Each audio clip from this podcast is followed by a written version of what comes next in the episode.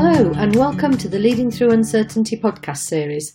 I'm your host, Jude Jennison from Leaders by Nature, and in this podcast, I interview leaders from different organisations and industries to find out more about the challenges they face in leading through uncertainty and how they overcome them. This week, I'm talking to Sue Grindrod, the CEO of Albert Dock in Liverpool. Sue talks a lot about balance the balance between being a CEO and having a home life and interests outside of work. The balance of being expected to have all the answers and work collaboratively and include people in the decision making. And the balance of being strategic whilst also taking care and attention to the detail that is needed. Hi, Sue. Thank you for joining me today. Pleasure. Um, would you like to start by just explaining what it is that you do? Yes, so I'm Chief Executive of the Albert Dock in Liverpool. Um, I'm hoping that most people will know the Albert Dock in Liverpool. It's the largest grouping of Grade 1 listed buildings in the UK. And I'm in a very fortunate position that I kind of manage all aspects of how the dock is run. Um, it is a business, we're a private company, so we do have to make money. Uh, we do have to invest that money back into the public realm. We have numerous stakeholders, so it's quite complex in, in terms of stakeholder management. Uh, but ultimately, it's about driving footfall and making sure that the dock, even though it's opened in 1846, is still relevant to the audiences of the 21st century as it was then. Wow. Okay. So you you must have to deal with lots of different stakeholders and lots of different types of people from the the people running the business to the people who are enjoying the the dock and and everything in between. How how do you juggle managing so many different stakeholders? Well, it's quite an interesting question because um, in the day-to-day business, of course, we are getting on delivering a strategy and plan. I think I've only been in the role now two years, although I have had a long affiliation with um, Albert Dock because I used to work for Tate Liverpool, who are one of the stakeholders on the dock. So mm-hmm. I've seen how Gower Street, the company that owns the dock, uh, works from an inside point of view, as well as now kind of leading on, on where we're going uh, uh strategically. Uh, the primary uh, um, kind of stakeholder group for me are the board, and we have a chair and a, a board of directors, and the board of directors uh, represent the main stakeholders. So if you own a building, to keep it simple, if you're a head leaseholder, you actually have a stake in how the dock is run because, of course, if you own property and within that property there are businesses or there are residents or office blocks, it doesn't matter which, you need those people, to, those buildings to be full. Yeah. And you need them to be viable. You want the property value to increase. So, so the stakeholders and the, through the board of directors obviously want to make sure that whatever we are delivering is bringing footfall. And it's about quality of, of place. It's about the quality of what we do on the external areas. So where we have events and we're populating you know, some of the car parks maybe with food and drink offer, that that's of a quality and there is a kind of a value intent within everything that we do.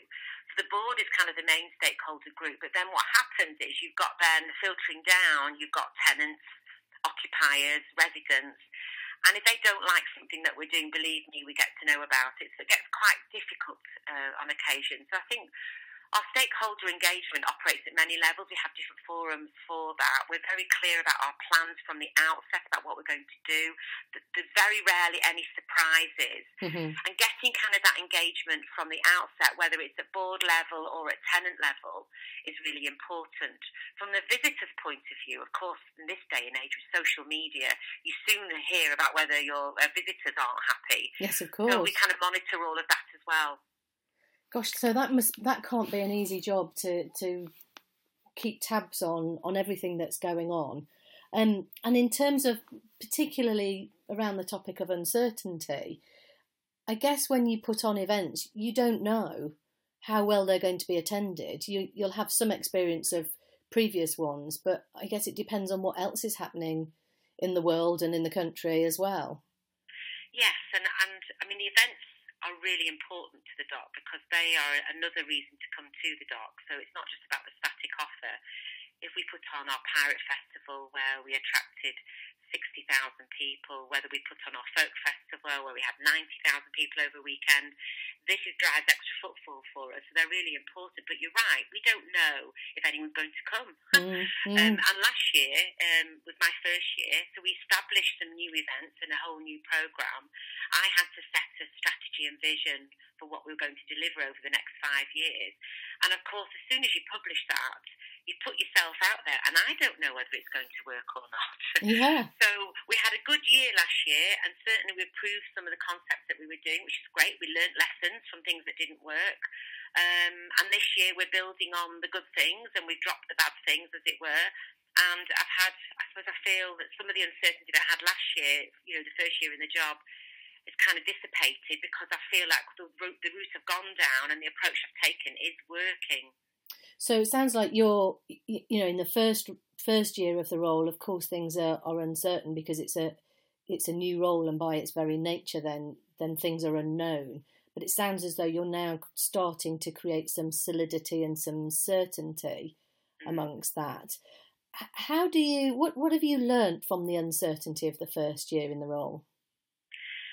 I think I was fortunate that I was involved uh, through my role at Tate before I became chief executive of the Albert Dock, that because Tate has a vested interest on footfall and who's coming into the gallery, and of course when you're in the public sector, you know your a lot of your funding is tied into outputs and what you can deliver, etc.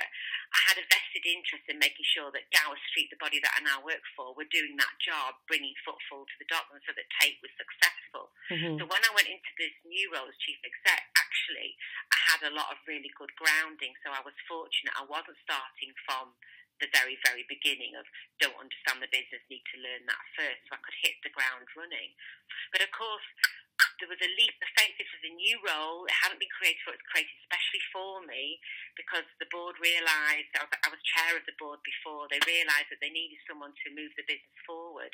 We had new investors coming into the dock. So there was a kind of a period of expectation. So I was put into this role, and even though I knew how it should work, I still had to sit there and think, oh my goodness, what am I going to do? How am I going to prove that they did the right thing creating this role and that I'm the right person? And I think that the, the first thing I did was sit down and kind of uh, thought about everything that we needed to do, or that I thought we needed to do, put that together in a plan, um, and put that to the board literally within the first three months. That was then signed off, and they've been delivering against that since. Right. So, yeah. So, sound it sounds as though you're you're a planner and you're a doer. Yes. Yeah. I am and so how how do you cope with the things that just pop up unexpectedly? Well, that happens particularly on events. Um, mm. we, um, and because the Albert Dock is such a you know kind of a very visual token of what Liverpool is on the waterfront and in the city, people kind of migrate down to the dock. Oh, let's do something on the dock. So we get a lot of requests for events, um, promotions, all sorts of ideas. Some of them wacky, some of them fantastic, some of them there's no way in hell we would do them. Mm. Uh, that happens all day long. I mean, I'll get a call regularly in a week. We'd like to talk to you about this opportunity. I then have to work out how does that fit in with what we're trying to achieve? Does it add benefits? Is it going to add value? Um, and make some decisions myself before we, we pursue any of those opportunities. So mm. I could get those wrong. Um, I've got a, a, small team around me. There is only literally four of us. I'm the only full time employee.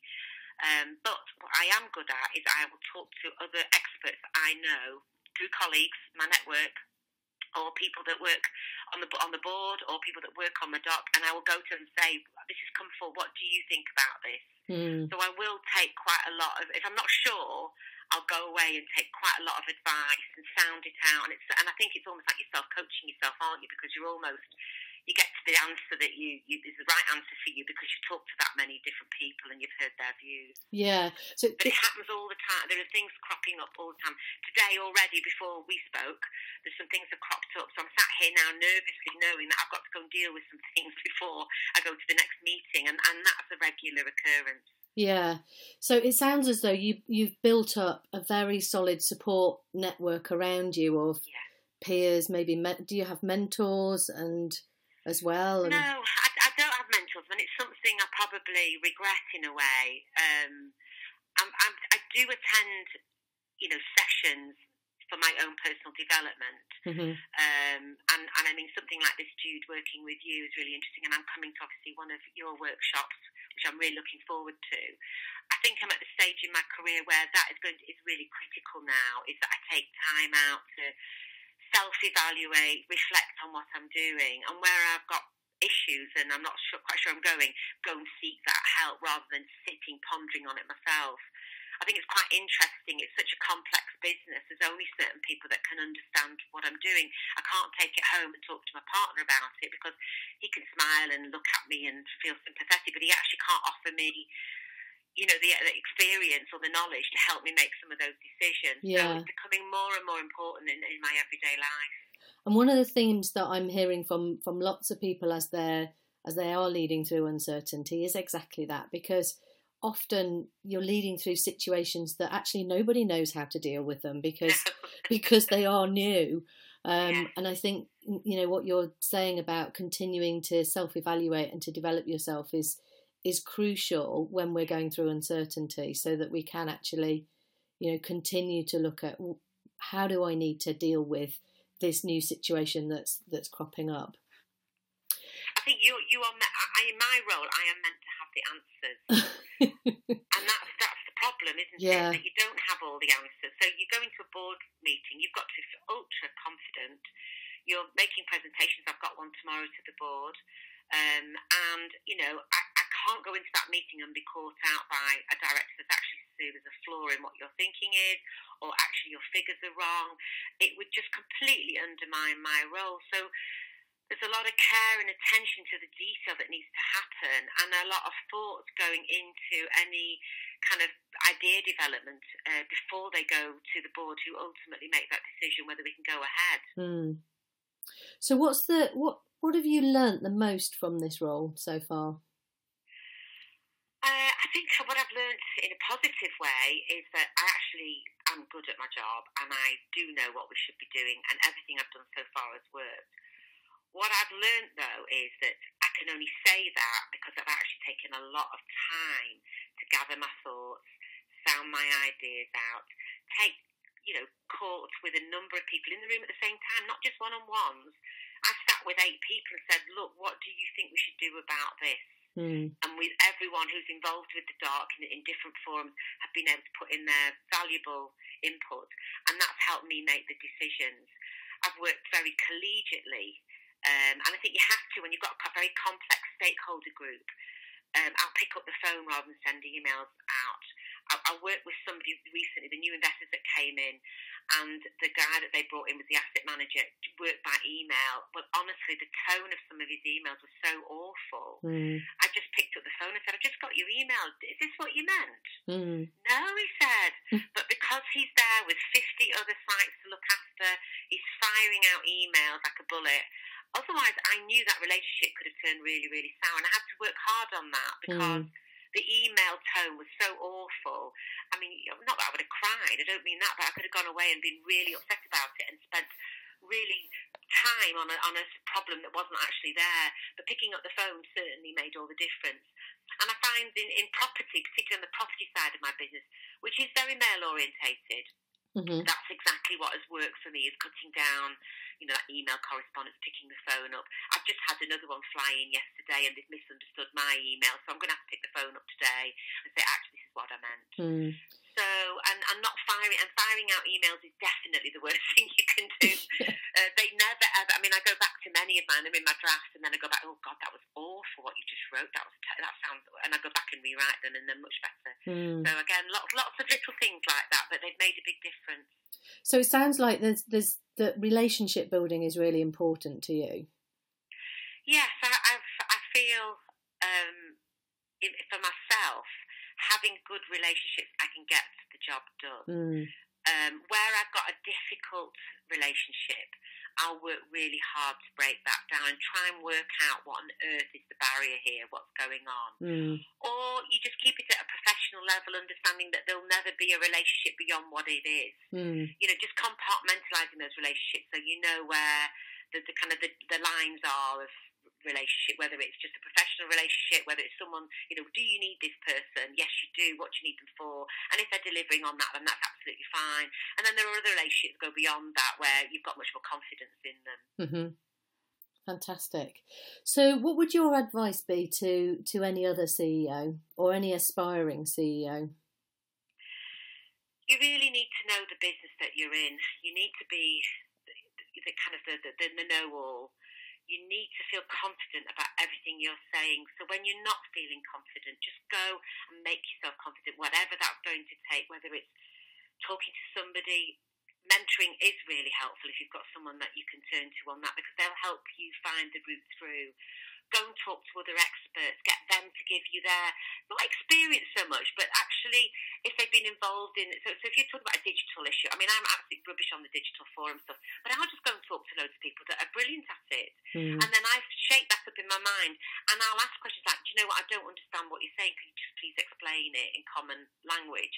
And then I gather my thoughts, and then I'm able to kind of go in there confidently uh, talking about a subject which possibly I couldn't before. When I worked at the Tate, I had absolutely no art knowledge at all. But that didn't matter because I understood the business, and that's what my role was there for: was to help with the budgeting, the strategic planning, really supporting the curators, you know, deliver their vision for program in the galleries. So it wasn't about interfering in the content, it was more about that enabling role. So having no art background, I could sit in a meeting and go, Do you know, I've never heard of that artist? And they'd all burst out laughing. and it would really help and soften what, what could be quite an intense discussion. Mm. But I get what you're saying because it's going to reach that audience. So let's work out how we get the budget for you. So it's just not being frightened that you don't know a subject matter. And unfortunately, these days, a chief executive is expected to know everything about everything, and we don't. Mm. But we can find it out, and we can have enough knowledge under our belt to be able to talk about a subject matter at any stage. So that would be my, my main advice. Yeah, and I think the, the the key thing I'm I'm hearing in in that as well is that um, you don't you don't actually have to know everything, although there might be an expectation, and I think sometimes that's self a self imposed expectation, um, and sometimes it's an external expectation. But nobody can actually know everything that they need to know, and and it's really important to be able to reach out and be confident in what you do bring, um, and reach out to those who bring other skills. And, and I think you also have to manage in a meeting if somebody asks you a question and you don't know the answer to it. You've got to be prepared to be able to say, Do you know, I don't know about. Let me come back to you on that. You've got to not waffle mm. and try and. You've got to stop and say, do you know, I don't know that because that's a, that's far more impactful than somebody who, who and, and it's usually the person that said that to you knows the subject matter. So when you start waffling on, trying to make up that you know, they know you don't know, yeah. and immediately your credibility starts falling down the mm. drain. So there's other there's other things that you need to be not get trapped into not being when you don't know, say you don't know. Mm, yeah. What's your biggest challenge that you've had so far in your career? Um, I think when I worked at Tate, working in the public sector, and really, and that sector, oh my goodness, it's so tough now with all the decline in, in government grants, particularly in the arts sector, which is what, where I worked, um, and cutting budgets, cutting staff, making losses, trying to make business models work, trying to re- reinvent business models.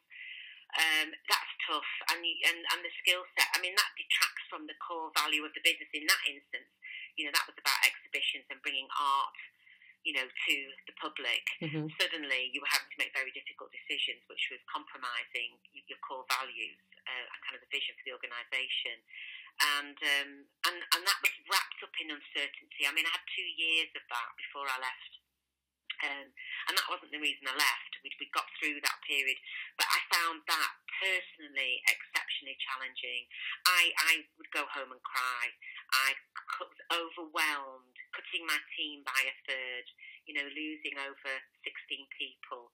Um, having to go through a voluntary and compulsory redundancy, which hadn't been seen before in our organisation, even within the London Tate. It was, it, I mean, that's obviously that was a very difficult time, but that is happening all the time in the public sector. Mm. And I think for a manager in that sector, that you've got to be so resilient and you need such a strong network around you. And that's not happening at all levels. That was very difficult for me, mm. um, personally and, and professionally.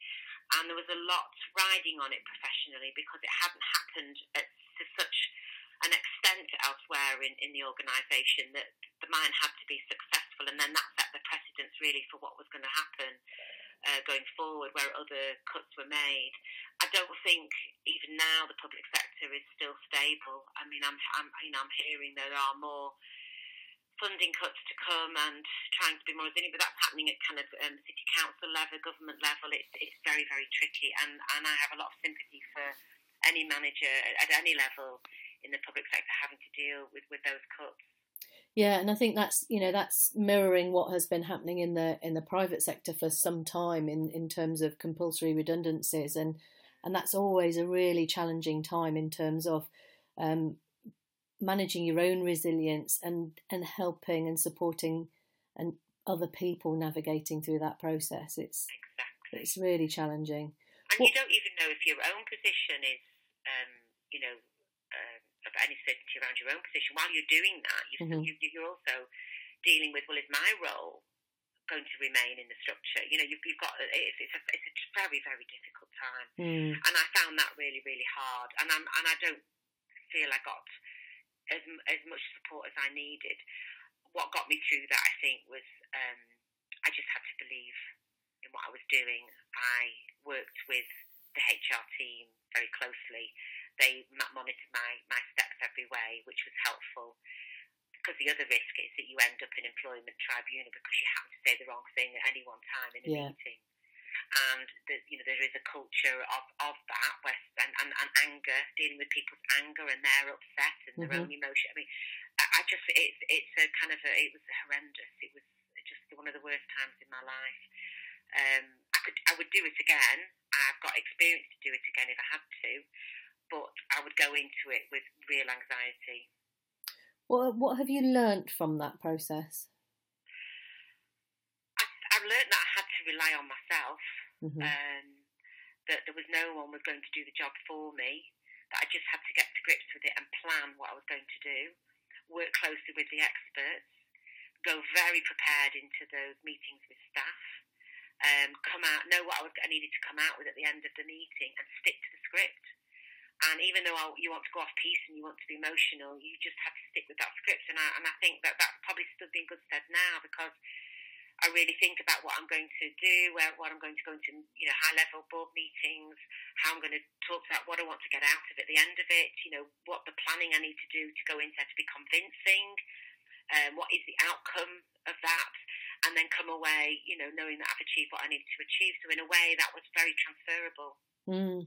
And and there's a there's a theme throughout throughout our conversation that what I'm hearing is that when there is that um, extreme uncertainty, you create a structure and you create a plan um, of based on what is known, and you seek support um, and seek input from lots of different areas so that you can build the best plan that you can um, and and operate within within that structure because within that structure there is uncertainty. But I'm hearing a, a strong theme of creating some certainty and structure around it that provides a support structure for you. Yes, definitely. Yeah. I would agree with that. And and you and, and it's obvious to say it, but when you're overwhelmed and you're sat there with something that you've got to deal with and you don't know where to start, um, it, it's really difficult. I mean, one thing, I, we went to a course and we did mind mapping, and actually, I've, I have done, I've used those techniques on occasion because you, you just shove a, the problem in the middle of a page, and suddenly the spider legs come out of it. And I certainly recommend as a starting point, if you really are hitting that brick wall, that has been very, very helpful, and then that becomes the, the, the start of a plan yeah. and, and a solution. Great. So how do you how do you keep sane with with all the complexity of what you're doing? um, I really get satisfaction out of my role. In this role now, I really enjoy it very much, and there's always lots of projects. You know, I'm juggling around, but I stop on a Friday and I come in on a Monday. I make sure that my weekends are for me. Um, I actually have um, a, a fair commute into work, and I've made that conscious decision. I find the commute actually, even though it can be stressful on the road sometimes, it's actually a way of winding down. Mm-hmm. Um, I have lots of hobbies. I have family, um, holidays, but really making sure that I don't overstress myself. So at the moment, it's bothering me that my garden, it's bothering me more that my garden needs attention than some of the work problems that I've got at the moment. well, that's a nice problem to have. the weather's been so rubbish, I've not been able to get into. I keep going home and looking at the garden, and it's driving me insane. So I'm actually, I should have tackled that this weekend and I haven't. So it's going to sit with me all week again. It'll bother me every night I go home. And that's the problem sometimes. The work stuff you do in, can do in work and you're on top of, but you get home and the domestic stuff starts driving you insane. Mm. So I, I reckon, you know, again, that's something that I, I, I kind of really focus on so that I'm not going home, I can relax. And the garden is bothering me at the moment. But um, no, I, I think I make time and I don't you know, I'm not, you know, I don't stress myself out in terms of like tonight I want to get to the gym, but I have a feeling because we've got a board presentation in the morning, I already know that that could be unlikely. So rather than try and finish the work before, so I can go to the gym, I've already made the decision that I'll probably cancel the gym, go later on in the week, and just get the work bit done. So I think it's just being kind to yourself. Yeah. Because if you try and cram everything in, you kind of like become a headless chicken and think, you know, and it's not just about work, it is about the domestic side of your life and the personal side of your life. So rather than make that, that today, that decision's already made. I knew that when I was driving in today because that drive has made me, you know, think, well, no, what, you, what are you trying to do? Otherwise, I wouldn't, I would, I'd be stressed out tonight. Mm. And it's, you know, it's an interesting one being kind to yourself because it's not something that I hear many people say that, that they do. And, and I hear lots of people say that they're not very good at being kind to themselves. They can be kind to others, but but the, the self care is is not always there and it's it's absolutely crucial I think when you're going through a period of uncertainty because yeah. because otherwise you can hit that overwhelm as you say. And it's not even kind to yourself by going and having going to the uh, you know having a lovely spa facial or that's not what we mean. It's actually just being realistic about what you can achieve. Yeah. And that being kind to yourself makes a massive difference. Mm. But also looking in your diary because you can, you know, you should be in charge of your diary. Your diary shouldn't be in charge of you. So, you know, I sit down regularly with my PA and we cross out time. And she says to me, if you're going to the gym, just put that hour in for when you've got to travel to get there and I won't put any meetings in you know, and, and you know, like I've got two late nights this week. So if I'm not careful, I'll not only work during the day, I'll do two late nights because I've got events on, and I'll be exhausted by Friday, and I won't have gone to the gym or played tennis, which is one, one of my passions. I'd have done nothing for myself. So I'm already planning that in the diary and trying to do that ahead. And I think that's again, you know, just be in charge of your diary. Don't let the diary take over your life. Mm. It's about balance, isn't it? It is, and it's hard to do sometimes. You accept that some weeks are harder than others, but you know that next week you've got a day off because you've actually booked to go and have a facial. So this hard work this week's fine. Yeah. So what's your what's your biggest piece of advice that you could give anybody as a leader? I think you just got to be confident. You've got to find a way, whatever it is, whoever can help you, whatever can help, you, be confident. Mm. Um, because there are many times you have wobbles. There are people that will send you a horrible email, or you'll get a bad phone call, or something will come through. I mean, even a visitor's comment can upset you. You know, coming through about how poor the experience was on the dock. You've just got to be confident that everything you are doing and everything you are uh, delivering and believing and planning actually is, is brilliant. And just think, I'm brilliant. I am doing a really good job. Of course, you won't always be brilliant, and there will be problems along the way. But if you can be confident and feel like you're brilliant, then you will be because you'll hit those problems head on and get over them very quickly. Brilliant. So, what's next for you with um, with the Albert Dock? Well, we are celebrating the Dock's 170th anniversary in 2021. So the strategy that I developed and launched last May is, is a five-year strategy, actually building a whole new story around the dock, reflecting on the history, of course, but also what will the dock look like in the next 10, 20 years. So we, we're looking at some capital programs so the dock will look slightly different, not the buildings, because of course they'll always remain the same, they're protected, Mm-hmm. but that experience that a visitor will feel when they come onto the dock is really important to us. Uh, we've got very high curbs. Um, it, the car is actually kind of king on the dock. We want to become more pedestrian friendly. So just thinking really about a vision for the public realm is one thing. Our events program will grow and grow. Uh, we're hoping um, by 2021 we'll have an exhibition celebrating the history of the dock. We'll have an oral histories tour. We'll, have, we'll delve more into bringing the dock alive while you're here, so it's interpreted really well. That basically the bricks speak to you and tell you the story. Because oh, I always find it. I'm sat now in my, my office in a Grade One listed building, looking at the bricks.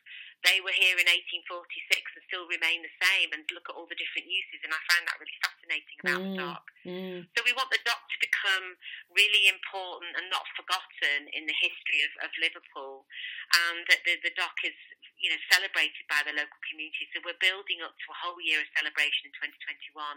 So a lot of the projects I'm, I'm dealing with at the moment will, will have a ta moment in 2021. Fantastic. Well, I wish you all the best with uh, with that planning for that then, Sue, and um, and I hope I'll uh, I'll come and see you in 2021, if not before. Thank you, and thanks very much. All right, thank you. I love what Sue said about being kind to yourself in the context of being realistic about what you can achieve. It's so easy to put ourselves under pressure at work and at home.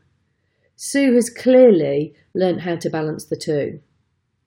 And not only that, she's built solid foundations for her success as a CEO based on building good relationships, engaging stakeholders, and making communication crucial every step of the way. So easy to say, yet so much more difficult to do. So be kind to yourself this week and be realistic. That's it for this podcast. I was your host, Jude Jennison from Leaders by Nature. Keep leading, and I'll come back soon with the next interview on leading through uncertainty.